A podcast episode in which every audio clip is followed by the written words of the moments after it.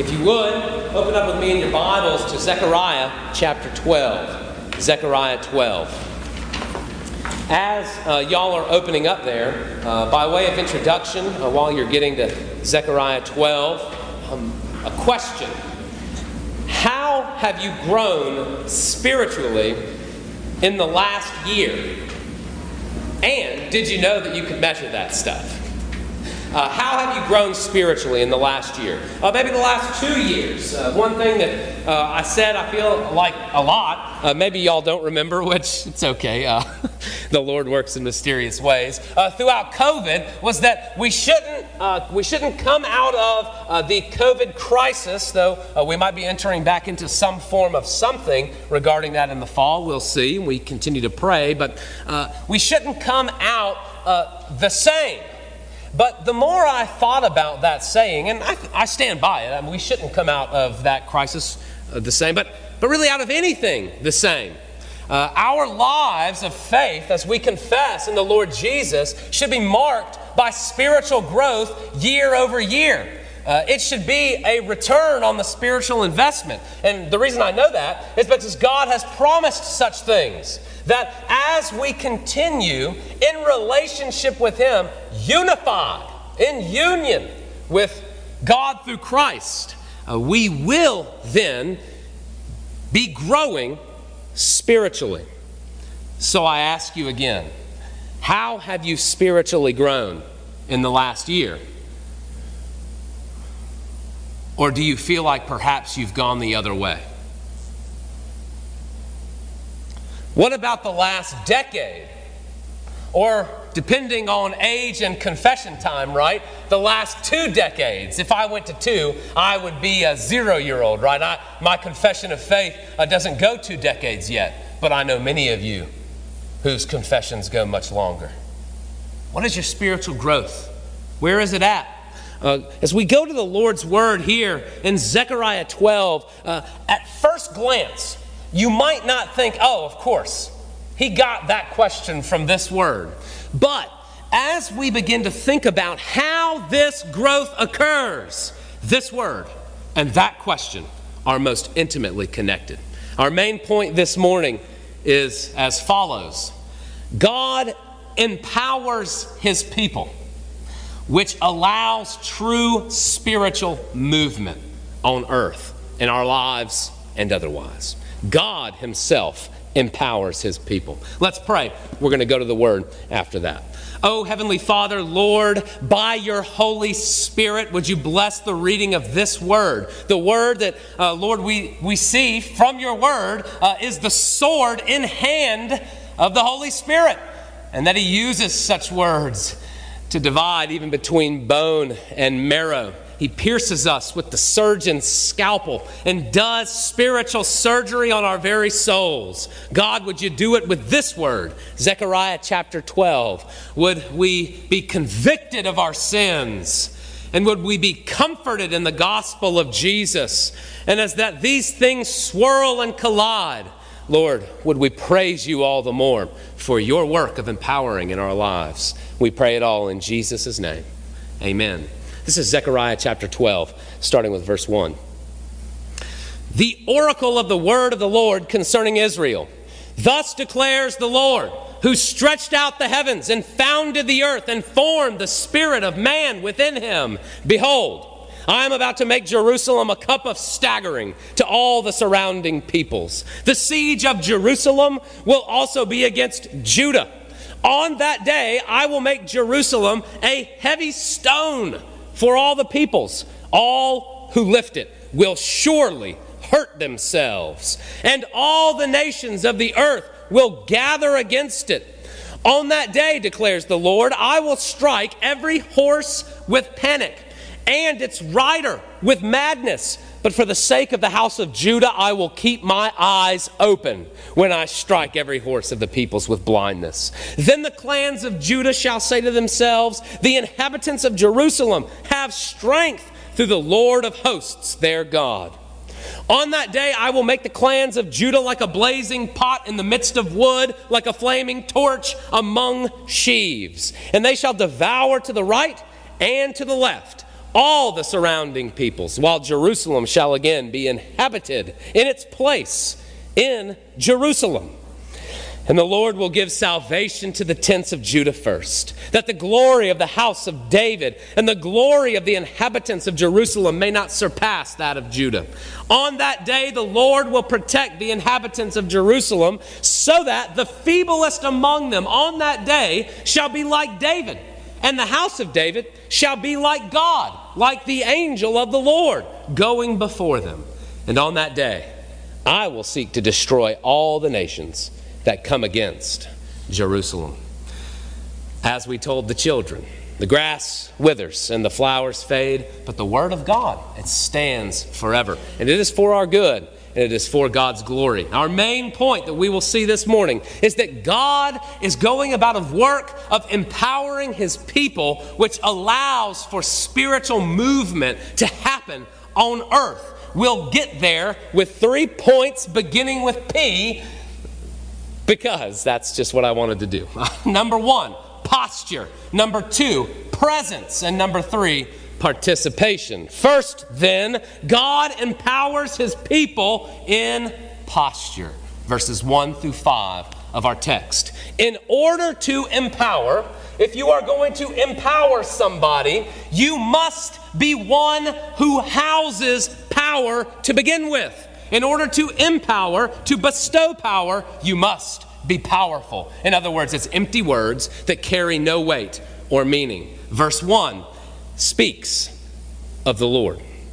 The oracle of the word of the Lord concerning Israel. Who is this Lord that is giving us a word? Thus declares the Lord, who stretched out the heavens, founded the earth, and formed the spirit of man within him. The one speaking and addressing his people here is the creator of the universe, the maker of earth, and the fashioner of our very souls. This powerful one, then, the Lord Himself, goes about the work of empowering His people, here in verses 1 through 5 especially, into a defensive posture that cannot be moved even when the world tries. In the history of God's people, there have always been those that would hinder, hurt, or otherwise halt the spiritual movement that God asks of us. Here are some good examples of that our faithfulness, our training up of our own, and the helping of others to see the truths of God. This is exactly what the Lord is addressing as He empowers His people with an immovable posture. Uh, if, if you wanted to think about it, We've got a really great example from the word that we're about to see, but you know, I, I love seeing those martial arts video where the guy's like, push me. You know, and then you push him and he's like, ha ha ha. And then he like does the thing and he's like, now push me, right? And you can't do it, you know, boom, right? It's a good athletic stance, but you know, the karate guys, it's so cool. I mean, if y'all know what I'm talking about, you know. If you don't, uh, I guess YouTube it at your own risk. I don't know what you'll find. Uh, but but it, it's, a, it's a posture, a defensive posture that the Lord is granting. And we see it in quick uh, uh, uh, uh, and, and, kind of building a movement through verses 2, 3, 4, and 5. Verse 2 Though Jerusalem and Judah are being sieged, do you see it? Uh, the, the ones being sieged are God's people. Jerusalem and Judah. This small area that's, that's, uh, has all of these enemies coming against them in siege fashion. In other words, we are so big, we are so powerful that we don't need to go in and waste our own lives, the old warriors' lives. We'll just siege you, starve you out, and let you come out weak, sad, scared, and defeated. We're going to siege you. All right? And so in verse 2, though Jerusalem and Judah are the ones being sieged, the ones staggered are not Jerusalem and Judah, but the ones doing the sieging. Verse 3 The reason why this is the case is because God's power flowing through his people has created an immovable object for God's enemies. Uh, you see here a great example a heavy stone. You say, I, I got that stone. I got this, right? And just like me moving furniture, if we're going to move or something like that, I pick it up, hurt my back, and have to go lay down, right? Can't be done. I feel like every time I've got to move something heavy, boom, down, right? This rock cannot be moved. The Hebrew connotation literally is like if you pick it up, you're going to hurt your back. Uh, and that's it. Boom. Oh!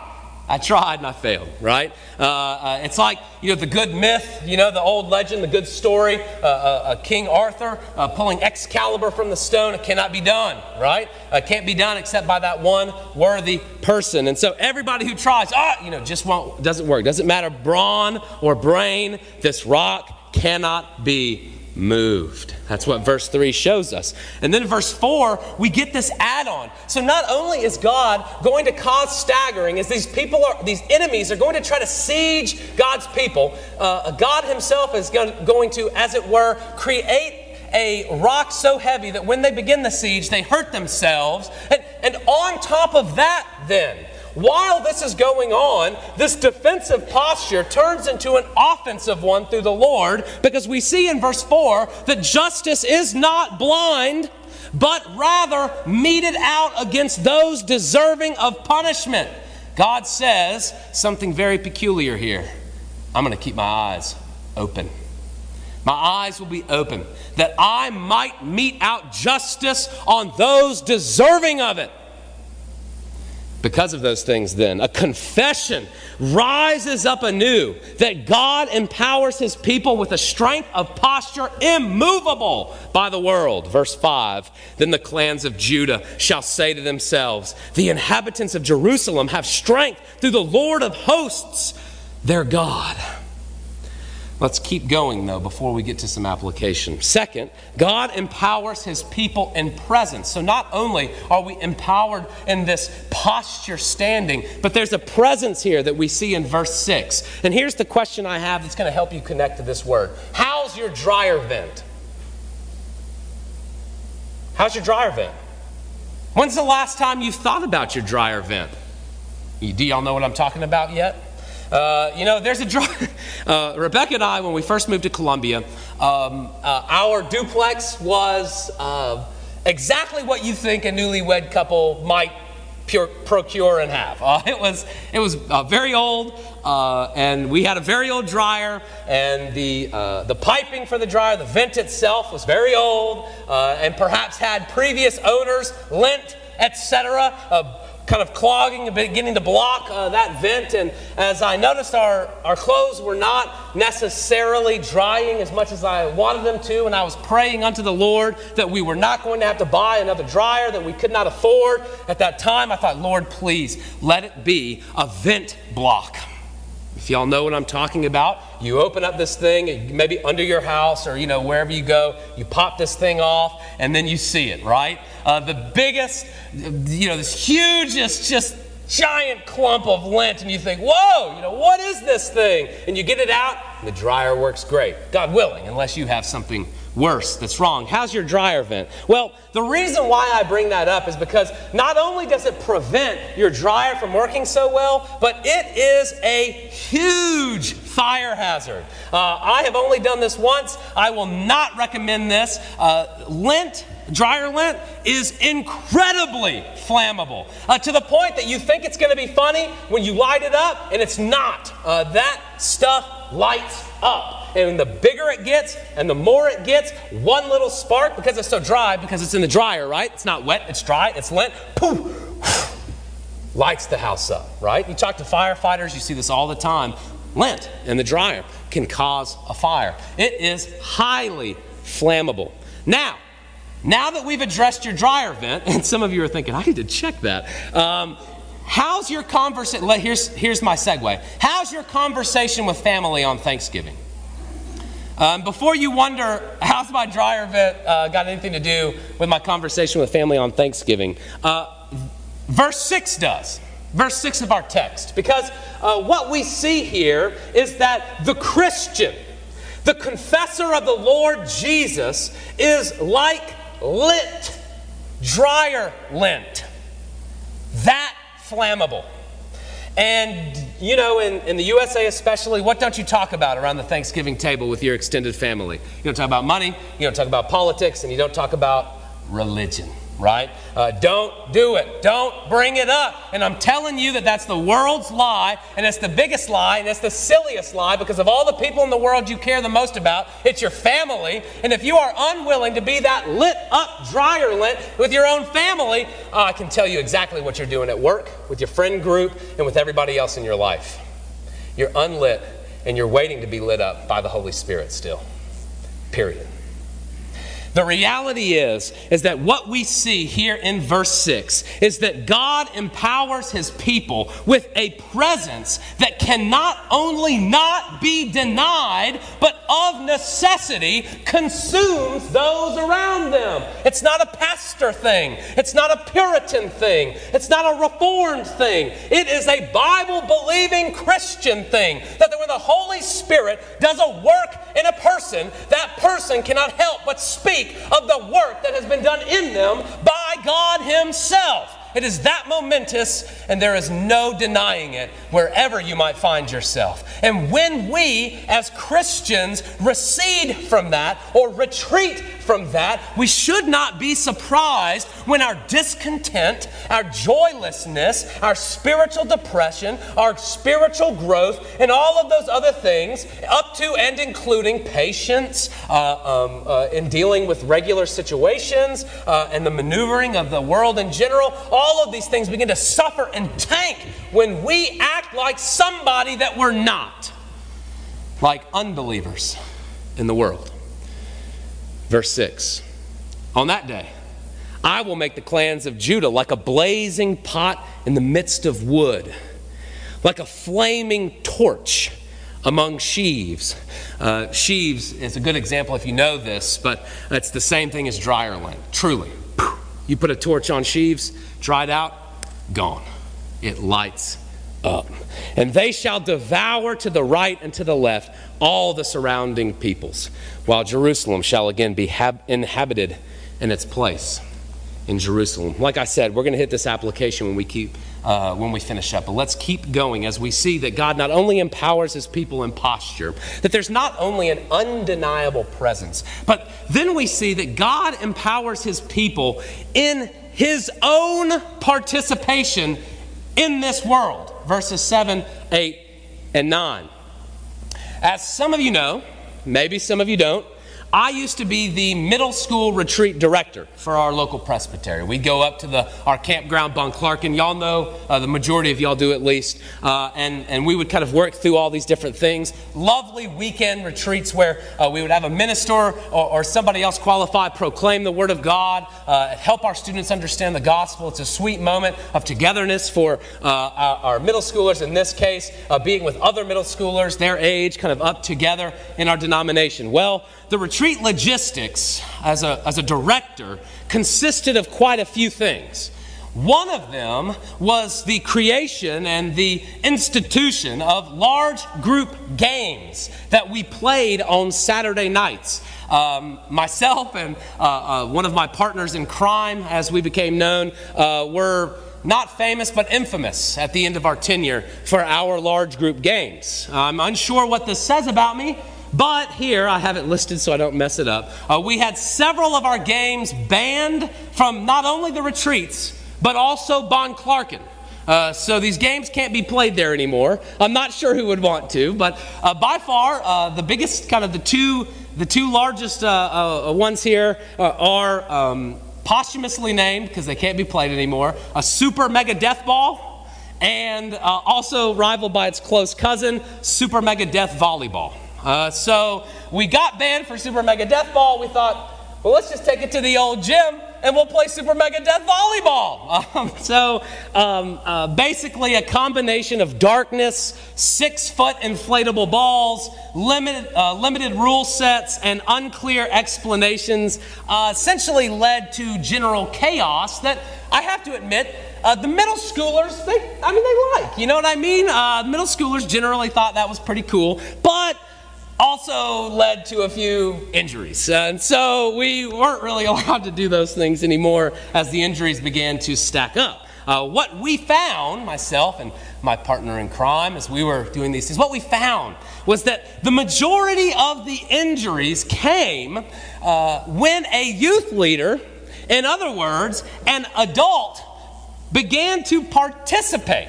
And as youth leaders entered the fray, uh, so then injuries rose.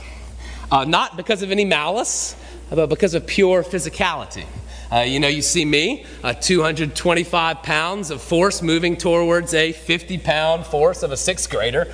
Boom, done, right? You know, it's just, it's over, right? Uh, and so, uh, what we see in this example, and stick with me on this one, I think it's going to stick, I hope. Um, it, it's, it's easy to see uh, with this kind of illustration the bigger, stronger person when we think physically, right?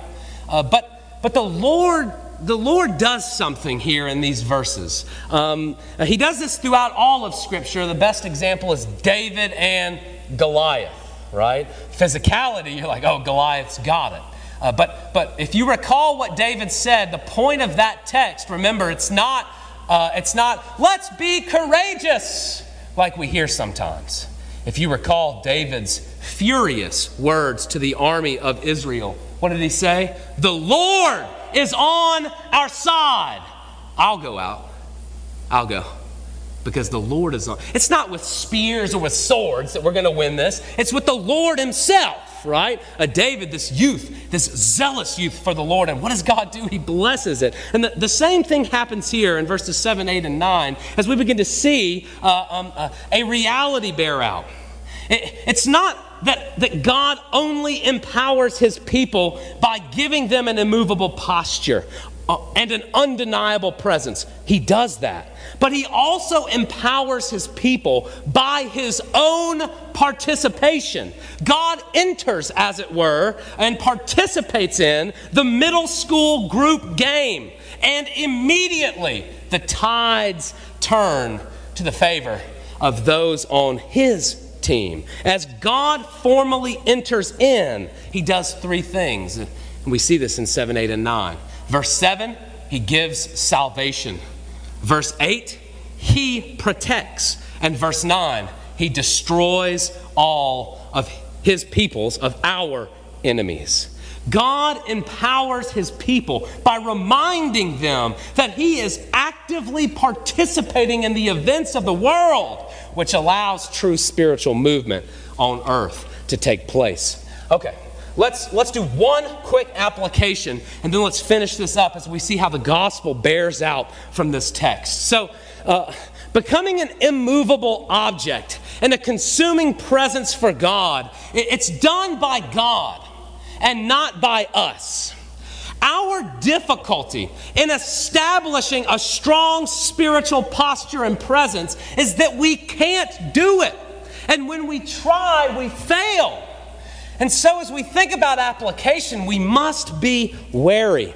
This is why we pursue God in His Word in personal reading, in group Bible studies, in the proclamation of the Word, which is happening right now, and in prayer, because He has told us, God has explicitly told us that in these means, that is the Word, and that is prayer unto Him, that He will work to create in us the immovable posture, and the undeniable presence. What happens is that as we seek to attain this for ourselves, a couple things bear out. Uh, the big word that we use sometimes is legalism or Phariseeism, or you're being puritanical, right? Where you say, oh, oh, well, I read the Bible, you know, for five minutes in the morning, every morning, praise be to God.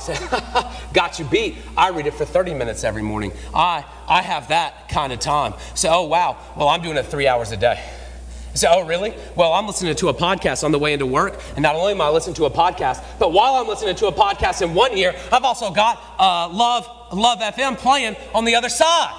How about that, right? And you might not be competing with your other people, some people do, but we begin to think that if we could just find the right book, the right book of the Bible, the right Bible verse, the right songs, the right uh, uh, preacher or pastor or something. That if we could just find this thing, that we will become, as it were, the karate master who cannot be moved by the world That we will become, as it were, the one who can stand face to face and be that burning lamp for the Lord on the hill, right? And what we forget about is the Lord. Period. What happens as we seek to take these things up for ourselves and to, and to grab the bulls by the horns, as it were, and to say, I've got this. If I do this, we forget that we must be in a posture of humility to have the immovable posture that God gives. We forget that it is the Lord Himself who is the one who does the work over, over seasons and not moments and that we mustn't measure our spiritual lives by minutes or days, but by years and decades as we get closer and closer to finishing this first part of the race and begin an eternal one with the Lord. To be as practical as possible, ordinarily speaking, I don't, this is not harsh. Please don't take it this way. If you are counting your, your word intake and prayer moments, in minutes, or even hours per week, you shouldn't be surprised at the spiritual disquiet that you are experiencing, which can bleed into grumbling and frustration and joylessness and the like. The ordinary usualness of word and prayer in the Christian life is where God's immovability and his undeniability play it and bear out in a Christian and in a Christian family and in a Christian community. We are not about minutes and hours, we are about life.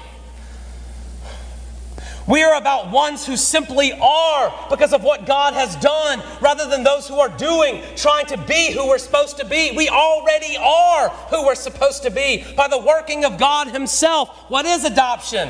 It's God giving you all the stuff already. You've already got it.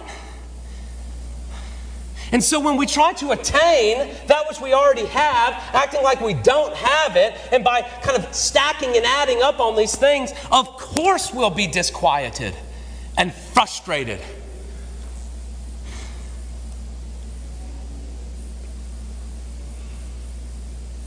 Ultimately, what we're talking about here is, is the gospel of the Lord Jesus Christ and how that plays out. Your posture, your immovable stance is, is available to you because Jesus Christ had the posture for you. He lived a life undeniably perfect. Even the ones killing him said, This is the Son of God. His posture was that immovable. It wasn't a strength thing.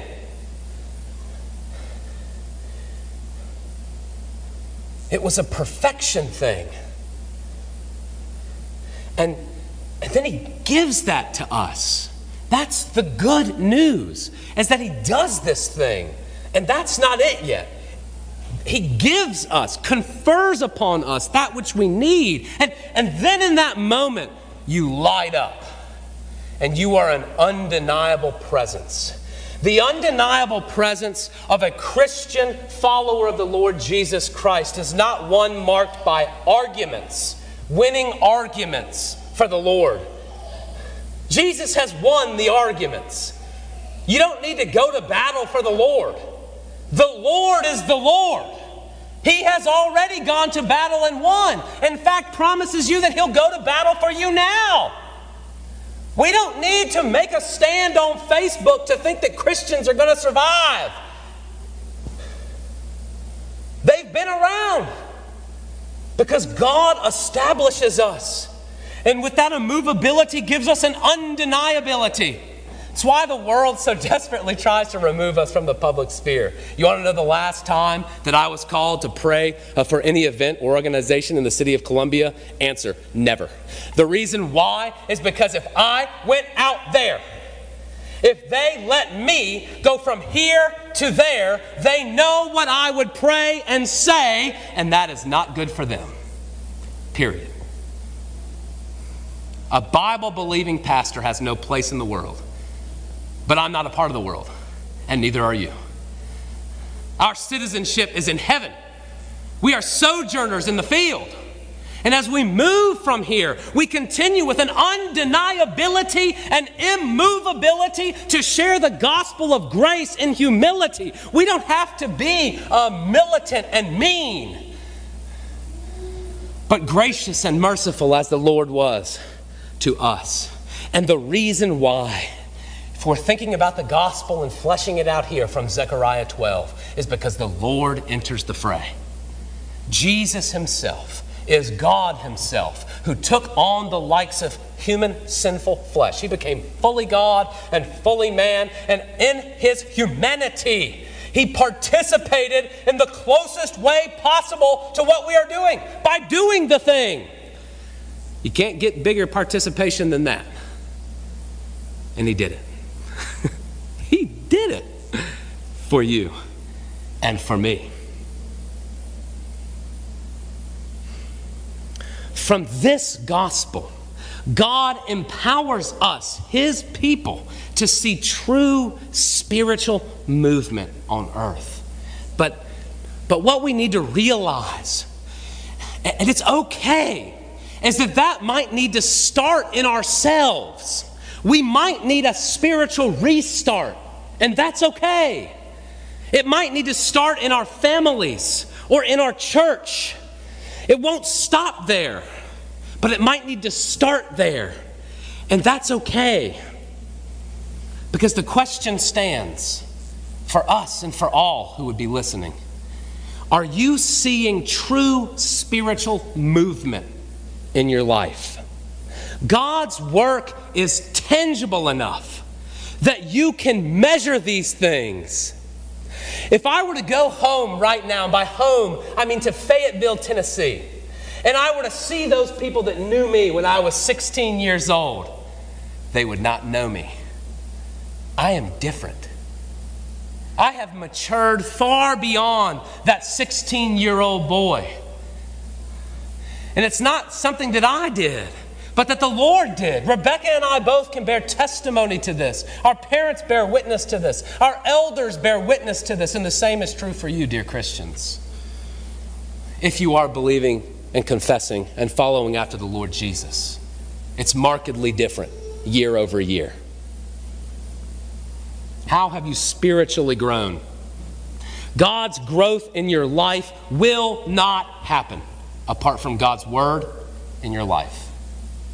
Doesn't have to be uh, prescribed. I do, you know, I do 16 chapters a day, so I'm going to really, really kind of bump that spiritual growth. Maybe, maybe. But God's word is how He has said He will work. God praying unto the Lord is, is how He said He was going to work. Ask and you shall receive. The fellowship and the community of believers is how God said He was going to work. The communion and sacraments is how God said He is going to work. We can rejoice today. Don't be downtrodden. If you seek to record your spiritual growth chart, and you, you see it either going down or static. Rejoice today because you've got eyes to see and ears to hear a God who is not only giving you immovability, undeniability, but who is actively participating far beyond anything you could ever imagine as He takes you, grips you, holds you, keeps you, and allows you to grow not only in the weeks to come, but in the years to come as we move closer and closer to eternity. That's what this word here is about. It is historical, but there is such a depth of spirituality here that I would hope you would go back and read and that you would see a God who is on the move for you. Let's pray. Heavenly Father, Lord, thank you. Thank you so much for your, for your activeness, for your movement and for you showing us, the Lord Jesus, how you get all these things done ultimately. God, give us an eye for such things always. And when we pant for streams of water, even as we are about to sing, Lord, may we always look to you, the giver not only of regular water, but of living water that goes far beyond and grow, gives us the spiritual growth we so desperately need. Lord, thank you, thank you, thank you. In Jesus' name, amen.